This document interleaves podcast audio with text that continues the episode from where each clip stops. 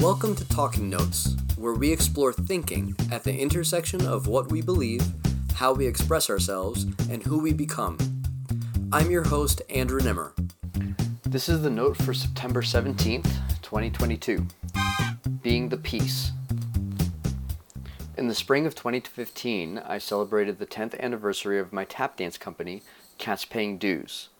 That summer, during what was supposed to be a set of regular check ins, I sat down with each company member and told them that the company would not be continuing. We would fulfill any future commitments, but I wouldn't be cultivating new ones. We wouldn't be rehearsing regularly.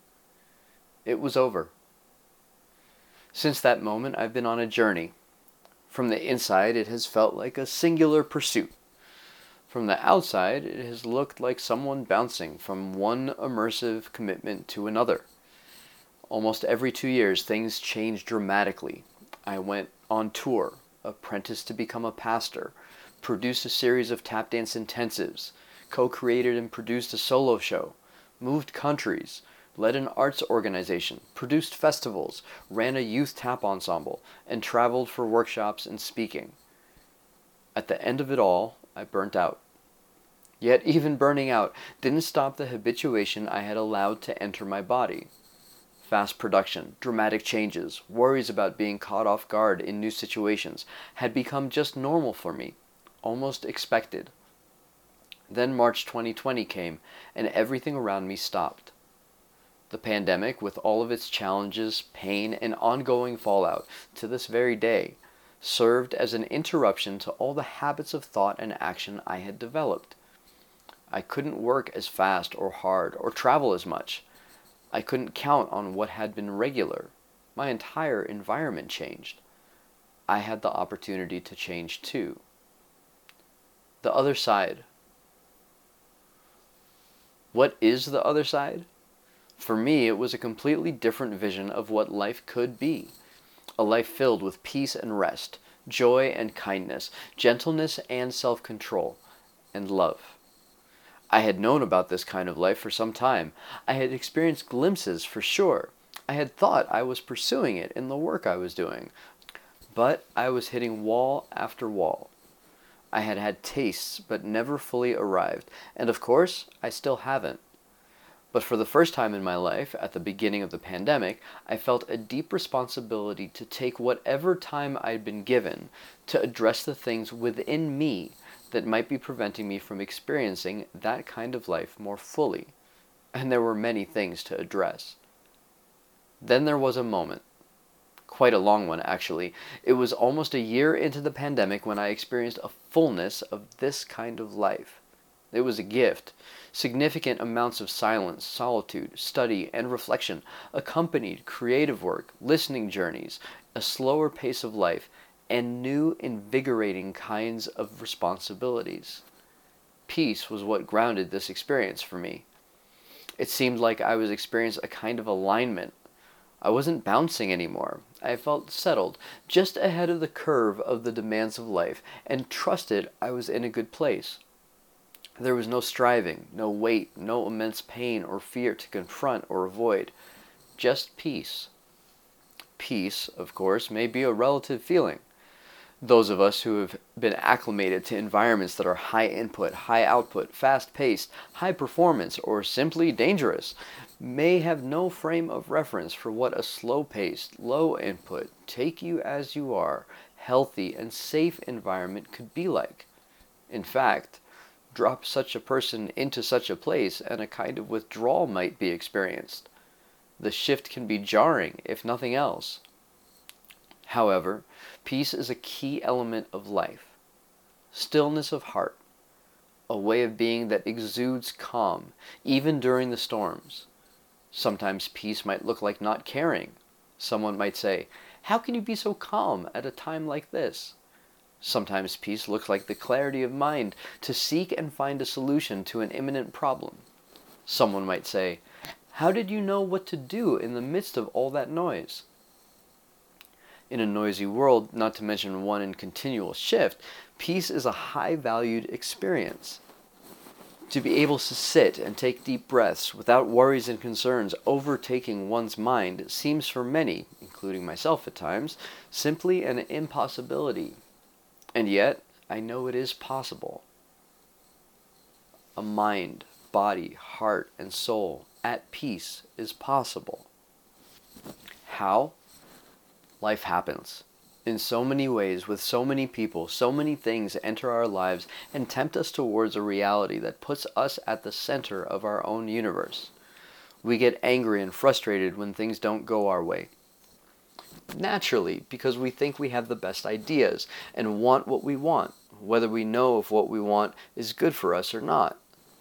The temptation towards overconfidence in our knowledge of the workings of the universe is the ultimate pride, and at least for me, leads always to destruction.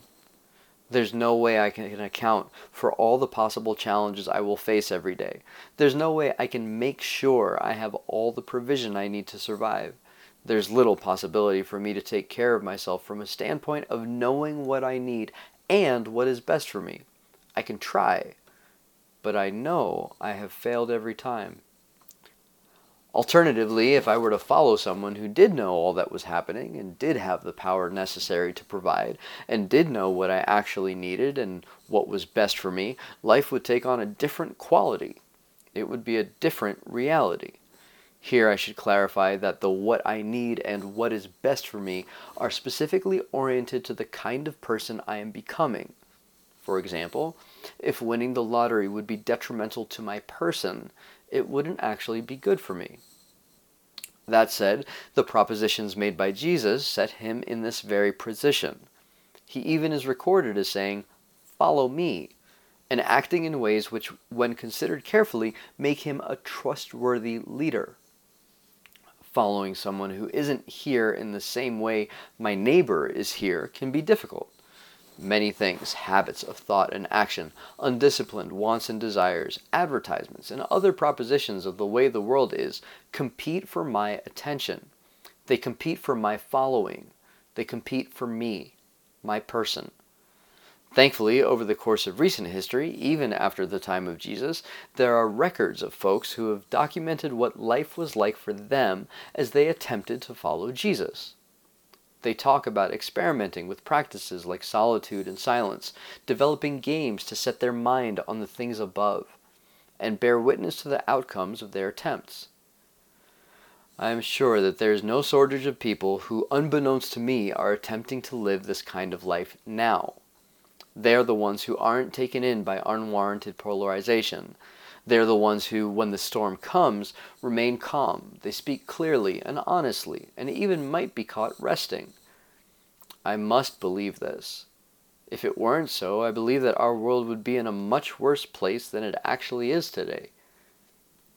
So, I follow, attempting to do what I can to clear the way for my own soul to experience peace. Really, deep down, daily, minute by minute experiences of peace. I desire the kind of peace that is so rooted and so immersive for myself that it can't help but spill over into the people I bump into every day. I've considered and made choices that some would call drastic, or at least the kind of choice that makes you pause and think. But the more I try, and the more I find others who are also trying, I realize that the drastic choices may be the ones necessary to interrupt all the things that tempt me towards a life of war. Warring thoughts and actions, warring wants and desires, warring relationships, a soul at war with itself. I don't want war. I want peace.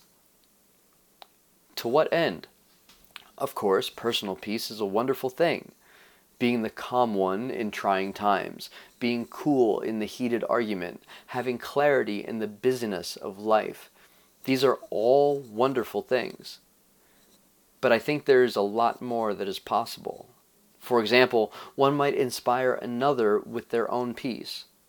Have you ever seen someone who is at peace? Isn't it a sight of beauty? But I think there is even more. We can support someone else in their desire for peace. Have you ever been the one to help a friend or stranger calm down, release their anger and tension or pain? Of course, we can't force someone to experience peace, but what an honor to walk beside someone and help them see what they might not be able to see clearly in the heat of the moment. Of course, we ourselves must have walked, or at least be walking, the road towards peace for such things to happen. Yet, I think there's still more. We can be the kind of person whose peace calms a room. We can be the kind of person whose peace calms a home. We can be the kind of person whose peace calms someone else's heart. This peace that we may be filled with requires its own habituation, things we can do to give ourselves a better shot at growing into it. It is in the opposite direction of the noise and attention grabbers that may surround us, and yet so very worthwhile. Why? because a world at peace is better than a world at war. And the world doesn't get to peace without a people of peace who make peace wherever they are, just because the peace that is in them is greater than they are. It must overflow. What a life it would be to be that kind of person. Thanks for listening. If you've enjoyed this note or have ideas about how we can make these better, let us know by leaving a comment. Until next time, keep thinking.